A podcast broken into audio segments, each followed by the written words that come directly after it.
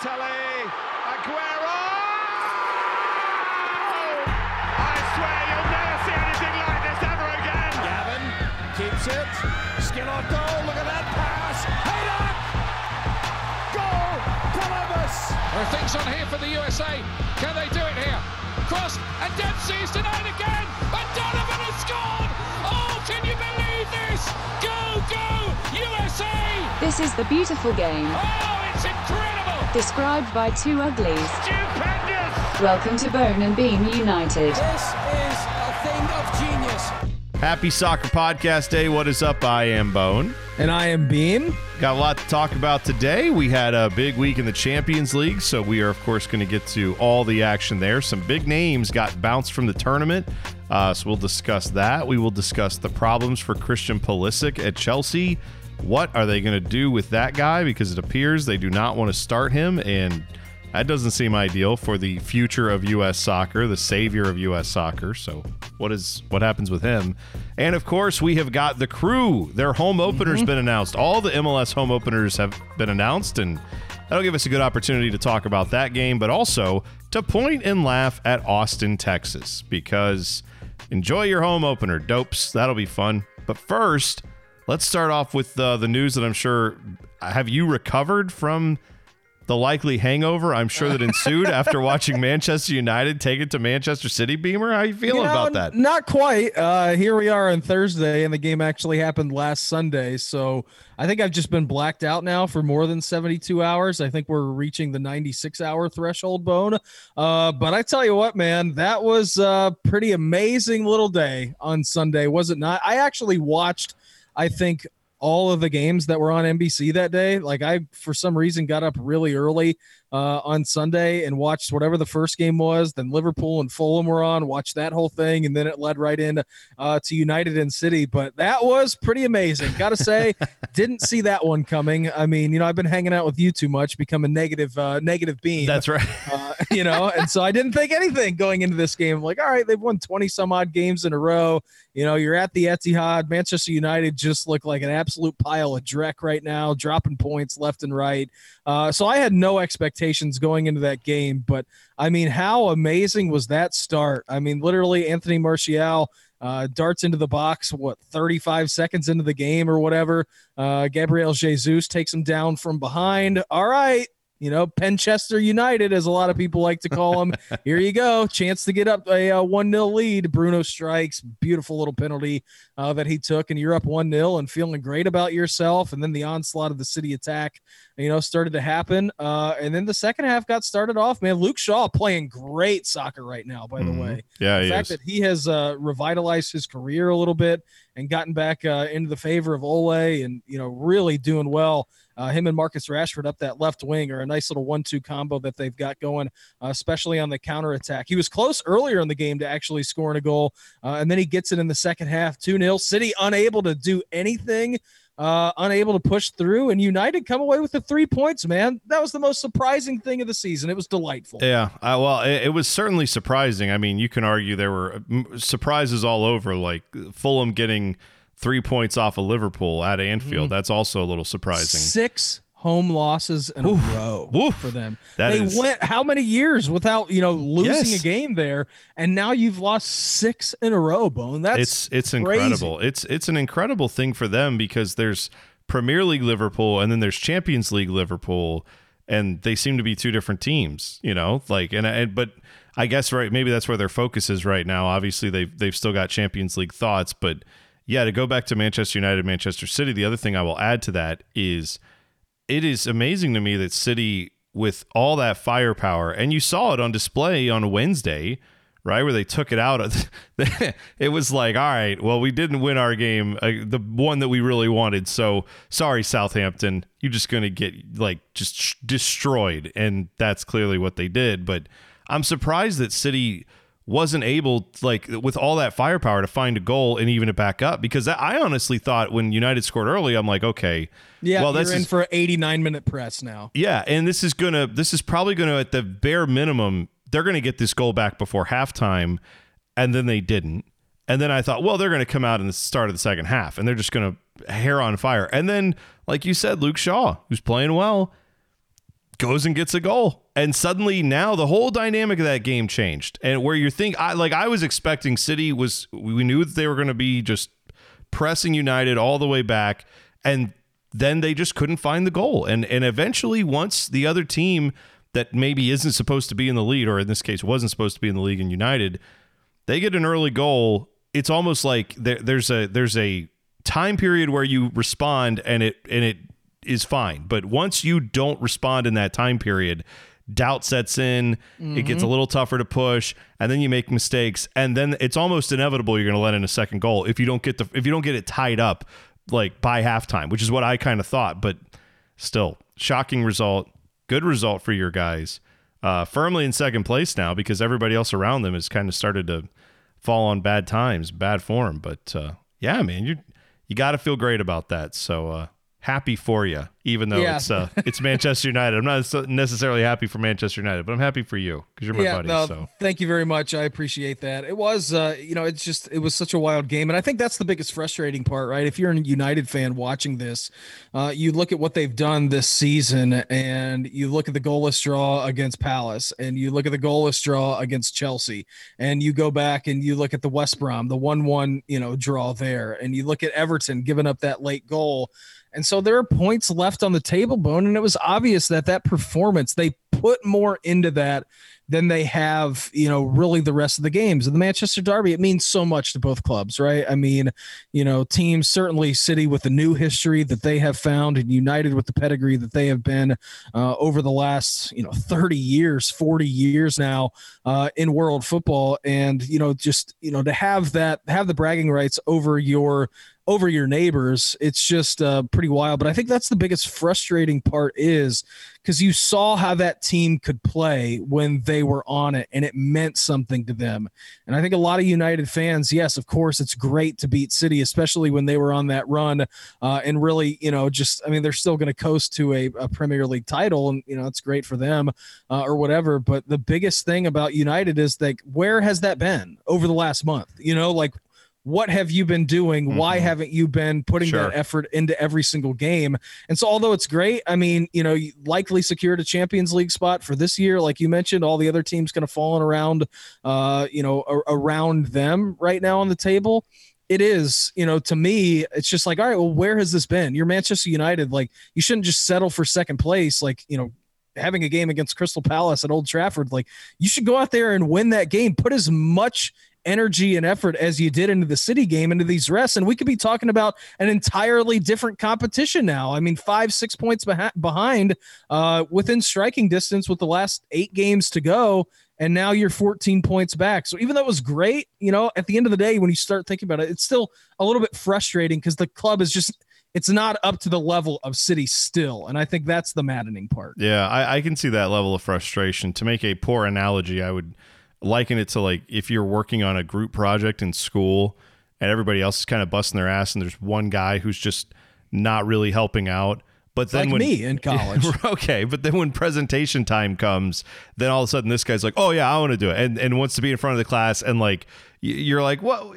Where were you when we needed you? Like now you want to now the teachers are looking at you and everybody's paying attention to you. Now you want to, you know, show up and, and maybe they do a great job, but it's like that's annoying that you only showed up and did a good job because everybody was paying attention. You weren't doing a good job in all these other champions times. are made when no one's looking, yeah. not when the spotlights are mm, on. That's yeah, that's exactly right. Put that on a wall. That's uh that's uh, was the uh, the wall that I grew up with. That's I the mean, uh, that's some Centerville say, football right there. I, I mean gonna, that was that was on the wall in the weight room, and I had to look at that sucker for like every day in high school. I'm like, all right, I get it, I get it. Yeah, yeah, I I would say that uh, like high school football coaches and boomer moms have the same decorating sense, where it's like let's put words all over the place in this space that we have. You don't need live, laugh, and love in your house. It's okay. you don't need that. You don't. You don't need it's wine thirty. You don't need that. You also don't need play like a champion. life is today. better at the lake or whatever. These yes. stars that are above the house. Yeah, like we get it. We play get like it. a champion today is the. Notre Dame version of live, laugh, love. That's that's what it is. That's that's what we're saying.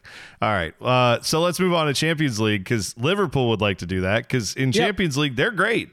Uh, they they pretty much took RB Leipzig no problems, beat them two nothing both times. Uh, four nothing aggregate victory for them. even with Sadio Mane having a laugher of a header. I don't know if you saw that particular miss that he had where it was a great run by Salah who put a goal in on their goalkeeper, on Leipzig's goalkeeper, who stopped it. It bounced like 10 feet in the air and Sadio Mane is running onto it and he goes to like head it into the ground. And I, I like it looked like he hit it with his chin and it almost hit his toe. Like it, it went straight down, and then I mean, it was an open goal if he could have just got his head to it, but didn't matter. It was inconsequential. And uh, Liverpool in the Champions League right now is fine.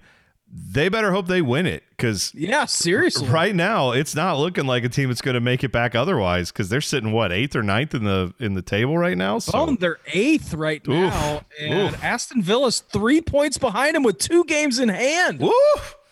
Ooh, that is not good to be a Liverpool fan. You know what? By the way, Liverpool, you've had a nice run, so Yeah, no one's gonna no one's no one's gonna feel bad for you if you don't make it back to Champions League. However, what a what a turn of events that would be if like Fulham is taking three points off of you on Sunday. And then you go out and play on, you know, Tuesday or Wednesday, and you're you're beating some of the best teams in Europe. It's just, it's just such a weird thing that only only happens in soccer. I feel like, right? There's no other way you have this. It, it- I mean, I guess college football maybe you have teams that go out and have like a great epic performance, you know, two top 10 teams and then the next week one of them has a letdown game and they lose to like a nobody, but that's that's still not I don't feel like that's the same thing as this cuz the competition is like still there all the time. So, I don't know how I don't know how this is occurring with the great of Liverpool, but whatever. They're uh, out of the round of 16. We will find out who they draw after next week or the next round of games, which will be next week. Uh, so yeah, but thoughts there on Liverpool? Yeah, it's weird, right? I mean, you mentioned them in the Premier League table. Like I said, eighth right now. Uh, Villa are three points behind them with two games in hand. Arsenal, uh, five points behind them, Bone, in 10th spot with a game in hand. So it's uh, pretty wild. You're right. I mean, just the differences. And so I think that's where it comes in. And we started talking about the mentality, right? And maybe the, the fragility of Liverpool. And it's just something where you can't shake that monkey. And like you go, you go and all, you just destroy Leipzig. Like, okay, you know, it's one of the better teams in the competition, and you take them uh, down 4 0 on aggregate. You win both legs 2 0. So you're thinking great about yourself. But then you go into the Premier League, it's just, it's super, super strange. So I think realistically, Bone, you are looking at a team now who has, you know, you could, I guess, in theory, still get back into Champions League in the Premier League, it would take a monumental effort through the rest of the 10 games that's remaining uh, on their schedule. But I feel like now, realistically, the pressure has ramped up in Champions League for them to succeed. Yeah. And they know that's their easiest way back into the competition for next season. It's crazy, right? Like the thought of who should we put more focus on playing against these great teams from Europe, which should arguably all be tougher games, or like our you know regular season match with I don't even know who they have coming up, but let's just say like you know they just had Fulham, right, and then Crystal Palace or something. And by the way, Fulham dominated that game. Yeah, Like, yeah. It wasn't even close. No, Fulham Fulham is playing like a team that knows they need every point, and Liverpool is playing like a team that said we don't need any points because we're just going to focus on Champions League. Which, but it just you're like if you line the two teams up and say who do you have an easier time beating, Fulham or or RB Leipzig? No question. Yeah, you you would say you'd rather play Fulham ten times out of ten, but not this week. That's so I, I it's it's very interesting to watch this Liverpool team, and I, I find them fascinating for all the wrong reasons for Liverpool fans right now. But in either case, there they sit. They're on to the next round. Uh, That's what I said on Sunday too. After United won, right? You sent out that tweet asking how I was feeling. I'm like, man, it's a great day to be a Liverpool fan, isn't it?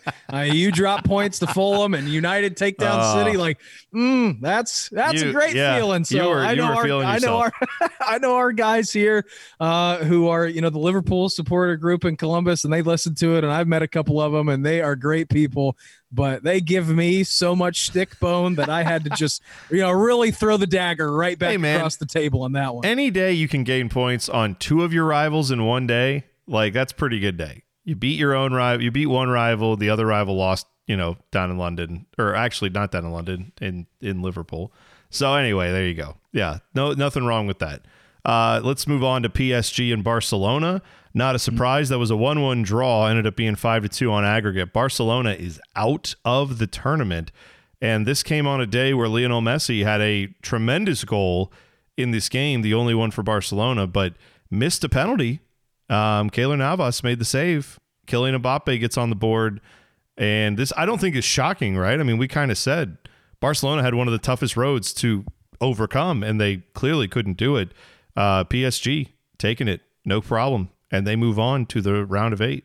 Yeah, it's not surprising when you look at the two teams. Neymar was out again. Uh, I know there was some, you know, cause for concern with what happened between these two teams just a few years ago.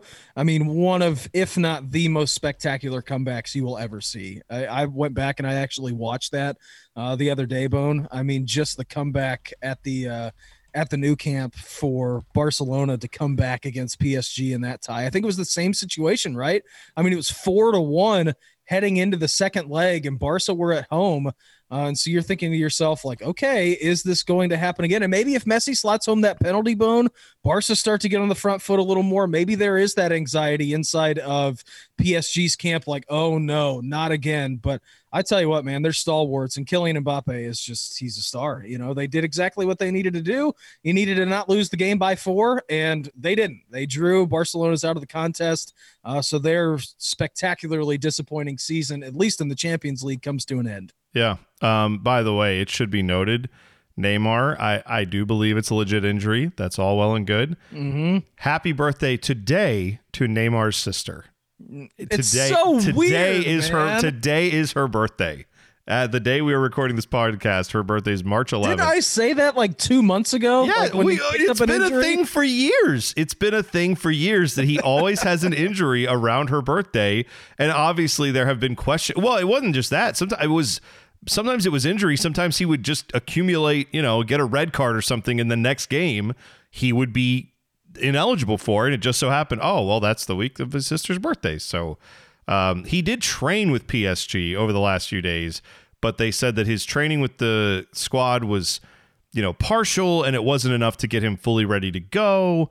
And like you said, it it uh, yeah, it didn't really matter. So they were they were just fine, PSG. So that's uh that's impressive, man. They they are they are a talented team for sure. Yeah, So- I think that, you know that's really the one thing, Bone, they haven't accomplished in this new era of ownership. They've done everything else you can do in France, and you know you've won cups and you've won leagues and you've done everything. But the one thing eluding them, kind of like City, is that Champions League title. And you look at their team and the way they're assembled, man, they are a good bunch. They look pretty ruthless in front of goal. And as we get into the deeper parts of the contest, I'll be excited to see what they can bring. Yeah, for sure. Um, let's talk about one of the the more stunning games of this Champions League Yeah. finale. We could have definitely started with this one. Uh, Porto gets it done against Juventus with ten men for a good portion of the match. Uh, obviously, It was an hour. Yeah. Yeah. It was an entire hour by the time the game ended. Yeah, the Portuguese side, they were they were, you know, in Turin. This was Juventus needed everything here to try to come back. And we even said when we were looking at this previously, how it started off uh, with the first match, we said, all right, Juventus is down, but they did get an away goal. They should be okay. And then as it turns out, uh, Porto ended up with a two goal aggregate lead Yeah. gave it away, playing an hour with 10 men, and then in extra time, 115th minute, extra time, what are we saying? No, I don't know why I say it. Yeah, extra time's right. Stoppage time is just, you know, the few minutes Yeah. after the end. I always, I don't know why I get tripped up on that. I don't know because it's Uh, hard to yeah, understand. It's okay. Sergio Oliveira with a penalty with had a penalty early, but then had the free kick that went under the wall and around the goalkeeper and through the woods and didn't matter. It got in and to it was the grandmother's house we go. Woof. What what a what a tremendous end for Porto, but we'll talk about that in a second and how they played, but this does mean that we are now going to have, you know, a semifinal or a what is that quarterfinal round with no Cristiano Ronaldo and Yeah. no Lionel Messi for the first time in like forever. So, uh, just just a weird weird year when it comes to the Champions League. I'm not complaining. I mean, I think I think Porto will be a fun team to watch. I think that was a tremendous upset that they had, but that is something that you know from from the star power standpoint, those those two names not being in it, that is going to be something that some people will care about. I still think it's a fun tournament to to watch no matter what. But yeah, two of the biggest name, the two biggest names in soccer will not be advancing in the Champions League. Yeah, you know, and you kind of look at like the passing of the torch, right? And we've already kind of established that, you know, a few months ago when we were talking about this and, you know, coming to the end of the road and you're not going to see these guys out here, maybe not at their best. Like you could tell Ronaldo was just gassed, you know, after 90 minutes. I mean, he was just exhausted. They're trying to pull themselves uh, up the table as well in Serie A. So, you know they're trying really hard uh, to do their best. And Chiesa I thought played great. I mean his legs uh, seem to be fresh the entire match bone. He pulls them back level with those two goals. Uh, really good job out of him. I don't know if there's anybody else as well in world soccer who is more offside more consistently than Alvaro Morata. Like every single time they try to play a ball into him it, he's offside, and It's- like the, re- the the refs and the side judges are like, ah, yeah, okay, you know, no big deal, you're off. Like, bring the flag up. Scored a great goal, obviously offside. Yeah. and so it's just that's got to be frustrating for Juventus Juventus fans. It always, uh, yeah, it, it's it's always frustrating to have a player like that on your team as well, just because, you, like, I I always find myself getting mad at the player and just saying. Don't pass it to him because because Yeah. you know after a while you start watching that player you don't even watch the rest of the play because you're just like be on side, stay on side. why are you offside you're offside why are it's you not out of like he's like on the back shoulder and trying to make these runs. no You know, where you get caught off and like that happens, right? I mean, Mbappe and Haaland are two of the best and they get caught offside. That's fine. But it's because they're on these shoulders and they're trying to time up the ball perfectly to make their runs. And Morata just like he stands there. Like it's got to be incredibly frustrating for them. Yeah, yeah. Well, I'm sure that what would have also what is also frustrating and would be for Juventus fans is they would have preferred Cristiano Ronaldo just stand there in the wall and actually just face up the shot that ended up going underneath or around him. I forget. He turned away from it. I can't remember if he was off the ground or not, but I know a couple of guys in that small wall were off the ground and man, it just seems like I I, I know it's easy for me to say because I don't have to stand 10 yards from these guys that are whipping in these shots, but mm-hmm. just stand there. Like, just let it bounce off your shin guard, man. Like, uh, who knows how this game goes out? Maybe they, maybe Porto still gets the win, but yeah, it's it's gonna Well, be, and then Juventus scored right after that, and you're like, "Oh my God, is this good?" yeah, right. And then it's yeah, this is this is something else, man. This is Champions League soccer. This is what we sign up for. So it's a lot of fun. We'll find out who their opponents will be. Like I said, next week, uh, a couple more games to talk about. Uh, let's let's go Borussia Dortmund and Sevilla because that's the only, actually that's the only other game to talk about. Um, how about Erling Haaland, man? This guy is He's a freak. He's a freak. he's 20 years old. He is the fastest player to 20 UEFA Champions League goals in the history of the competition. And it's not just that he's the youngest player to do that. He did it in 10 fewer matches than Harry Kane, who was the previous record holder. 14 Champions League matches, 20 goals, and only twice in those 14 games has he been completely kept off the scores the score sheet. So, that is uh something else, man. It was a little tighter than I think they expected it to be. It was a 2-2 Well, game. they got their they got their butts whooped. I mean, look Pretty at the much. possession. What was it like 70-30, I think, uh, in this one? So like, yeah, they were holding on. It was five to four, but yeah, it was a tight, nervy affair. But you want to talk about Erling Haaland, man. I mean, he is the real deal. And I know we've talked about it on it before on here uh, about it, and I'm certain that we will do so in the future. But I mean, look at the way he started their Klassiker this past weekend, man. Two goals in the first 10 minutes against Bayern. I know Bayern, you know, blitzkrieged him after that and they won four to two. But I mean, good God, is this guy good? Is Yeah. he? I mean, he's him and Mbappe. It really does feel like the passing of the torch, does it not? it does. Like yeah. Messi- well, like Messi and Ronaldo go out of the Yep, tournament, that's and those point. two guys now shining the best for their teams, getting them through to the quarterfinals. Now, who goes? Who knows if they go on to win the you know respective competition uh, or whatever? But like you had these two guys who were stalwarts and the best that the world has ever seen play the game of soccer. And I'm not saying that Mbappe and Haaland can get to that level. They still obviously have a long way to go. They're very young, but what they are doing right now for their respective clubs is just eye popping. Yeah, it really is. And I think you're right on that passing the torch thing because this is something that I don't think we're going to see, you know, two guys who have this level of ability playing at the same time. It's rare. I mean, I know we we've had Messi and Ronaldo this whole time.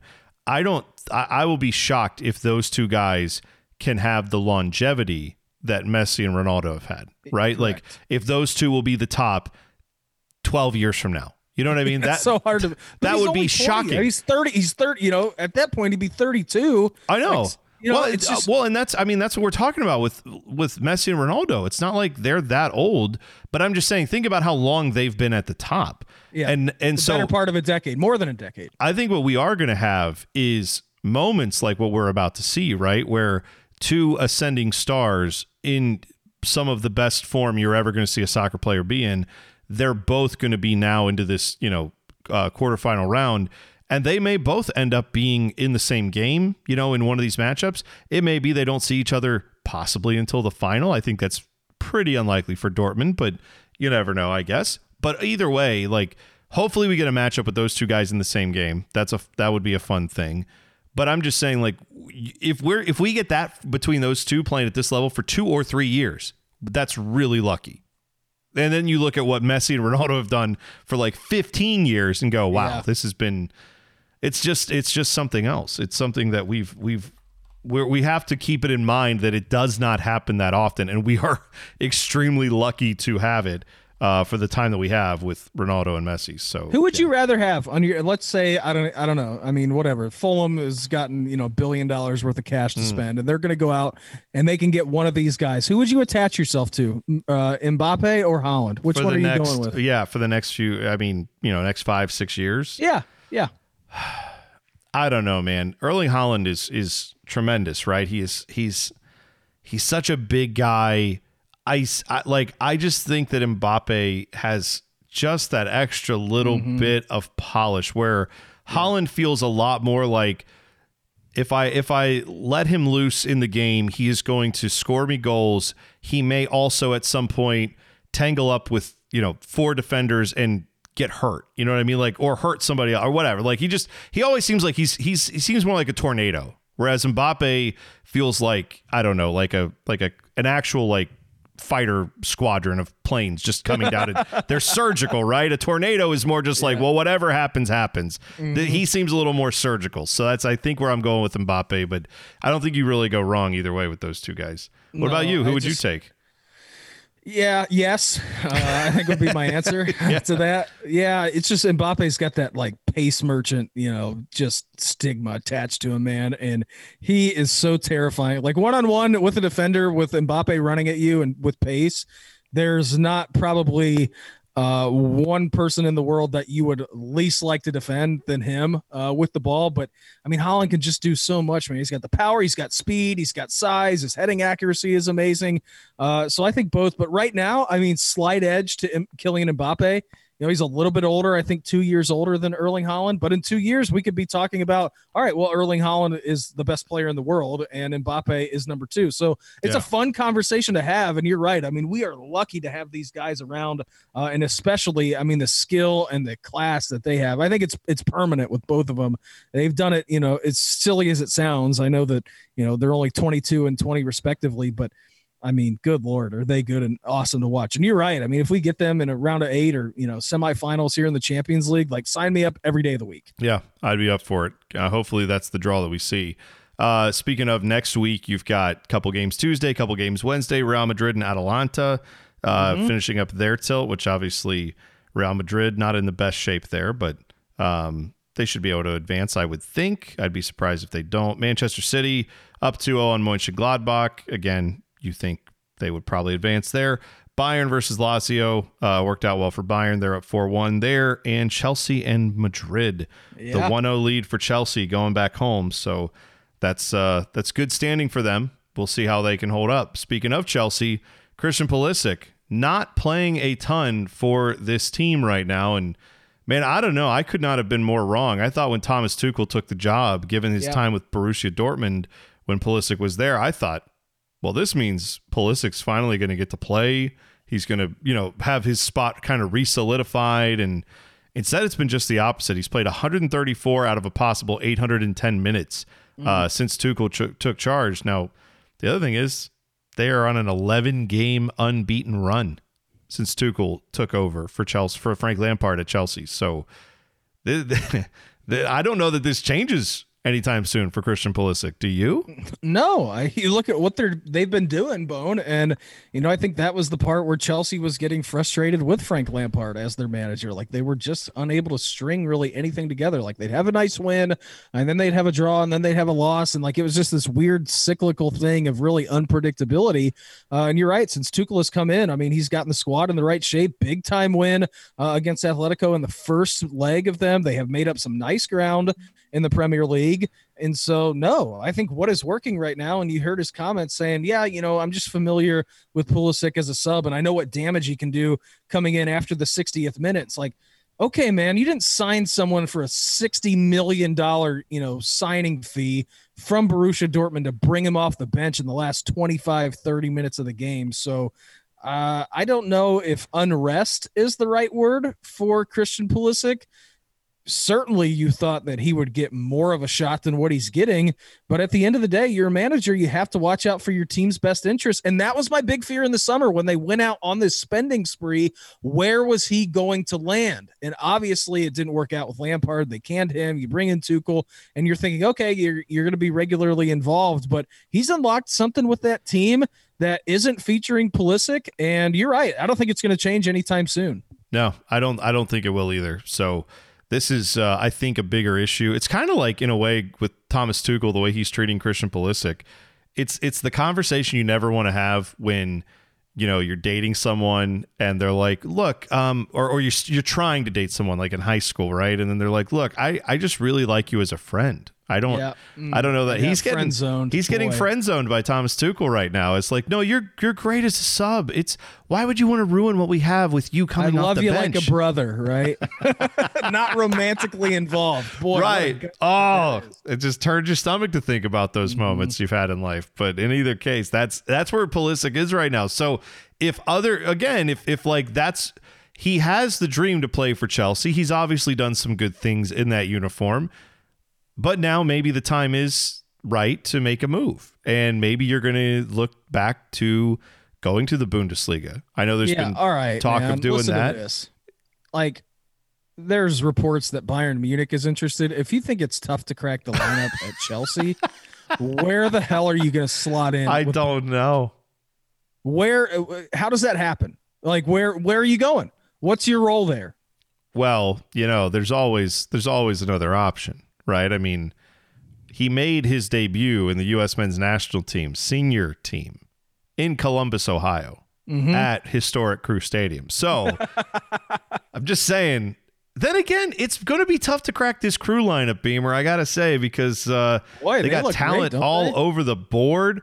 Uh, they just brought in Alexandru Matone or Matan, I think is how you say his last name from Romania. This this young player who is uh, I think they paid like a million eight for him, and yeah, I mean the depth for the crew right now. I don't know if Christian Pulisic would have trouble cracking the lineup, but in all Maybe we can see him at historic Crew Stadium. Uh, you know, with with the uh, Philadelphia Union Bone, Pennsylvania kid, right? Ah, That's That'd be a right. great That's absolutely right. Yeah, but I don't know what the situation holds for Christian Pulisic, but man, it, it is weird to think that I like I before the season I was talking him up. I thought and, and and he has shown at times when he gets the chance that he plays well, but he's just not I don't know what it is. I don't know what he doesn't do in training. I don't know if it's just because of injuries and everything else, but there's something there clearly that he is not getting through with Thomas Tuchel. And Tuchel says all the right things and yet doesn't play him. And I would think that would be frustrating. So find out. I would expect him to be on the move this summer. If it were me, I wouldn't want to stay in that situation. If I thought I was a starter and, and should be starting, Sure.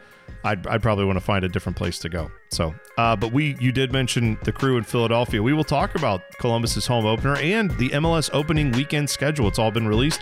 We'll do that next. You're listening to Bone and Beam United.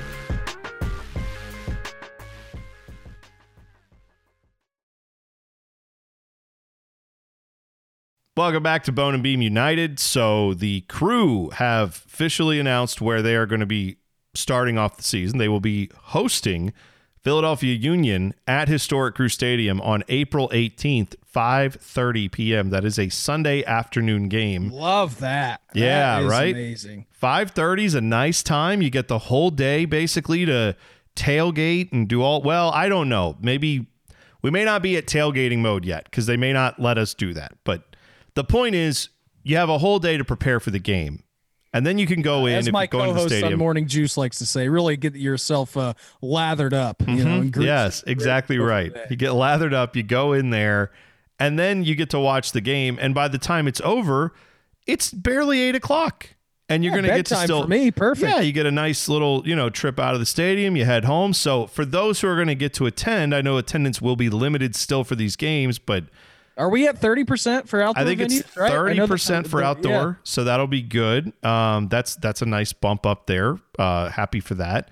That should mean I would think about six or seven thousand people at least. Yeah. So all right, good crowd. That could that could be something for sure. Uh, but only going to have a few games at historic Crew Stadium. We don't know the full schedule yet, but it is looking like uh, probably the rumor we had heard was between three to five games at Crew Stadium. So a lot of road games for this team you would expect because they want to backload the schedule and get a lot of home games at the new Crew Stadium, which is expected to open in July, uh, as last I've understood. So Yeah, and that's what DC did a few years ago, right? When they um, Mm-hmm. Yes.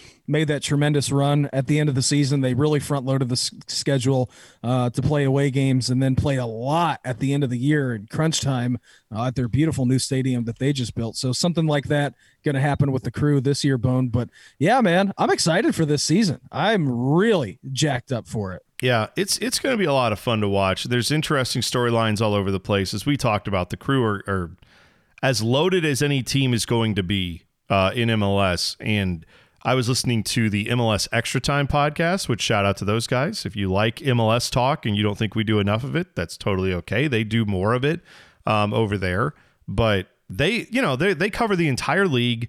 They know the the backup center backs for every team in MLS, right? I mean, they're they're in Me depth too. on this stuff. Yeah, you too. I know. And so they're in depth on it. I was listening to their podcast last week, and they were basically saying with this Matan signing out of Romania, they were like, "Where are the holes on this crew team?"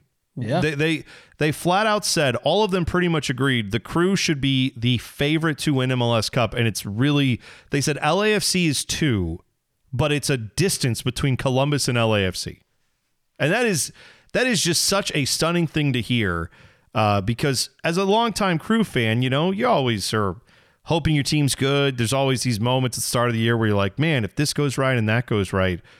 I mean, you go across the board. They have a solid second starter pretty much at every position on the field. Yeah. You've got a solid guy who can pop in and play for you. Like last year, your striker position.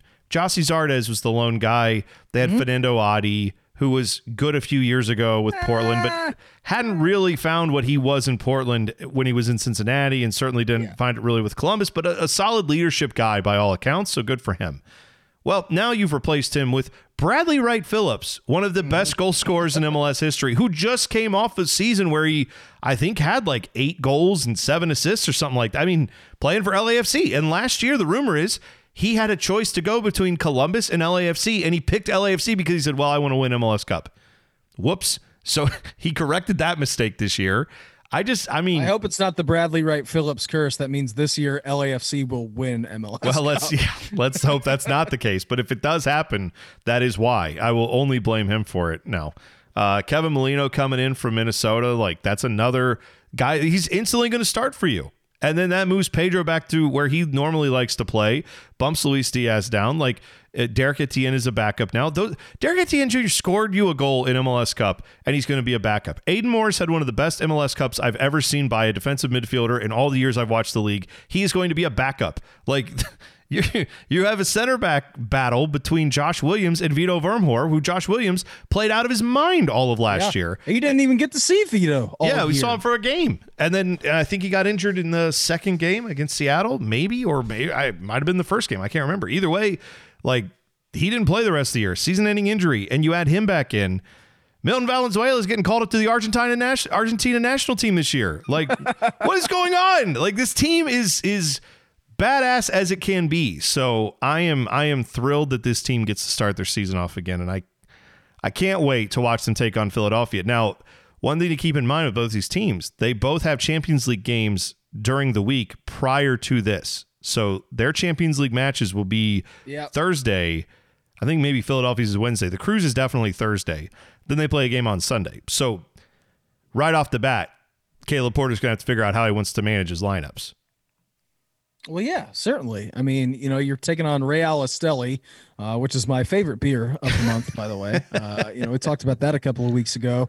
But yeah, man, it's uh, it's going to be a fun start to the season. You just hope, right? I mean, that first of all, you take care of business in Champions League and you get that done. It's nice how they did the schedule. So you're on the road uh, in the first one, Bone. Your first leg is on the road, and then your second one's back here in Columbus. And that's three days later, uh, is when you're going to open up the season against uh, Philadelphia uh, at historic Crew Stadium. And so, yeah, you're going to have to balance this. But exactly what you were mentioning, I mean, you're almost too deep at every single position. I would like to see, you know, if this B squad that the crew had actually played a season like without you know the the number ones where would they finish? Oh. you know what i mean? Like as a team themselves they're actually pretty loaded and so it's it's awesome to see like the dynamic ability that tim bezbatchenko's had here and really had the same symmetry with caleb porter the entire time to be able to stay on the same page and bolster up this roster and be able to you know like a weeknight if you need to throw someone else in there and give some of your starters a respite uh, then that's amazing. But he will have some decisions to make there's no doubt playing three games in what 10 days or 12 days uh, something like that to get off the seat to start off the season uh, when you haven't played a game since december. But you feel pretty good about yourself man with the way that this roster is constructed Yeah, yeah, it, it's it's a lot of fun to look at what the crew have right now. Um, I I think they're going to be excellent. And Philadelphia, they lost a couple of their best players, uh, sent some guys overseas, which good for them. They had some talent, but Philadelphia is always a they were a tough out last year. They're a very difficult side to play. Um, now they're not probably going to be as good, and they're going to have Champions League too. So you think the crew could start off? By the way, that game is on FS1.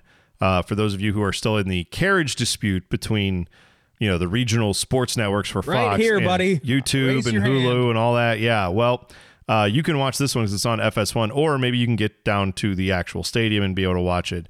Uh, by the way, the home opener or the home opener, the opener for MLS as a whole, uh, they actually their opening night is Friday, April sixteenth. Houston will be taking on San Jose Quakes, which, uh, of course, that's the organization. Houston used to be the San Jose Earthquakes. They moved. it's our Uh, biggest rival too yeah, right. So San Jose, they're ours and theirs. Yes, the Yep. ours and Houston's, both big rivals. So I like that a Texas team is starting off hosting, and it's not Austin because they don't have a stadium ready because they're stupid. Uh, Seattle and Minnesota will both get to like kind of rekindle their rivalry that they that's had. That's a nice one Yeah, that's at 9:30 on FS1 on Friday night. So a good little start off to your MLS season. Um, Austin FC, if you're wondering, their first game, they get to go up against LAFC, 5:30 p.m. Eastern on Big Boy Fox. So Big Boy Fox, if you've wanted to see like Carlos Vela score five goals in a game, that's probably what's good. Austin is going to be terrible this year. They are they are god awful, and I don't mean that in a way just because it's Anthony Precourt's team, but looking at their roster, they're going to be bad. So prepare for that to be a big win for LAFC. When is Uh, that one That is on Saturday, April seventeenth at five thirty. perfect I, Yeah. that's going to be appointment watching i think Yeah. in the beam house It'll be on Fox. You don't even have to have cable to watch that one. They, they want everyone to see Austin get their ass kicked, and I wholly approve that. Nashville and Cincinnati will play Saturday, April Okay. seventeenth at eight thirty. So that is a home opener for Nashville because FC Cincinnati Stadium is not yet ready. It looks awesome too by the Yeah, way. their stadium looks cool. Um, the Crew's Stadium looks great. Austin Stadium looks like a pile of garbage. So enjoy that. Uh, it looks Mm-hmm. cheap and it actually looks like a Barbie dream house. Uh, if, I if haven't seen pictures it. of it. I'm like, I'm gonna Google it real quick. It, I don't know. The roof is not even like a. Ta- it's just stupid. I think it looks really cheap and dumb. I'm sure they will say it's like minimalist and whatever. I think it looks stupid. Um, and I'm not saying that because of Anthony Precourt, although I do hate his guts. Um, for what it is worth, if you're it wondering, doesn't look great. You're right. yeah, it's it's not it's not good. If you're wondering when FC Cincinnati starts their home schedule, May 16th is apparently when they're going to be opening their stadium. That's a 4 p.m. game against uh, Miami, and that'll be on Fox. So that'll be when FC Cincinnati opens with their new stadium. Saturday, June 19th is when Austin gets to play their first home game. Again, the season starts in April. So May will be a month, and then June, two months after the season starts, that's when they get to have their home opener at their stadium because they don't have a backup plan. They don't have another place to go start the season off, and I'm sure they don't want to. They want to start in their stadium, but good luck with all of that. Is all I've got to say. They'll be playing uh, San Jose. So hey, Anthony Precourt will be familiar with that rivalry. That's uh, Mhm, big time. so there you go. There's your uh, home openers. We'll have the rest of the schedule hopefully in the next couple weeks for MLS because we're getting to that point, Beamer. Vaccines are going out. I'm getting to a point where maybe an away trip is in the cards this year. Maybe I get to go somewhere and watch my team play. So I do want to find out when do the crew or do they travel to Austin this year? And when is the first crew Austin game? We don't yet know that. So Rivalry week, catch the fever. Yeah, I'm I'm wondering if they will want to make that a rivalry. I mean, I know they will. They'll put it on TV, but I'm saying Sure. Cincinnati is still the one they probably want to invest in as the rival, right? I mean, it does a lot more for the region if mm-hmm. Columbus and Cincinnati hate each other. You don't have to do anything to make Columbus fans hate Austin, but yeah, either way, those are uh, those are certainly more to come there as we go. Anything else from you before we get out of here? Uh, not really. Big one today for Manchester United against AC Milan. Bone. Uh, so Europa nice little, League uh, action. Yeah, round of 16 Europa League, 12:55 start. Then we got the Buckeyes, the Big Ten tournament. A year ago today, on Soccer Podcasting Day, was when the world stopped spinning, as we know it. The Yeah. sports world. NBA canceled their season, uh, so it's great to have these games back in full fledged. Bone conference tournament starting around uh, the NCAA tournament getting going next week. So it's really weird, really weird, man. It's been one heck of a year. I know we've been doing these shows from home and we're connecting over Zoom uh, and doing all these different things. So I got to say, T Bone, it's been a uh, been a wild ride over the past year, man. But I'm glad uh, that we're finally starting to inch our way back towards a little bit of normalcy. So hopefully by the end of the year, you and me, we can share a beer in the uh, beautiful New Crew Stadium. I'd love nothing more than that. I would love that too. I think, and that's that's happening sooner than later for sure. So uh, yeah, everybody, as soon as you can, get the vaccine. Let's get back out to the stadium. Let's get some beers in, and uh, hopefully you have a good rest of your soccer podcast day. But that is it for us. Till next time, enjoy the games, and we'll see you next week on Bone and Beam United.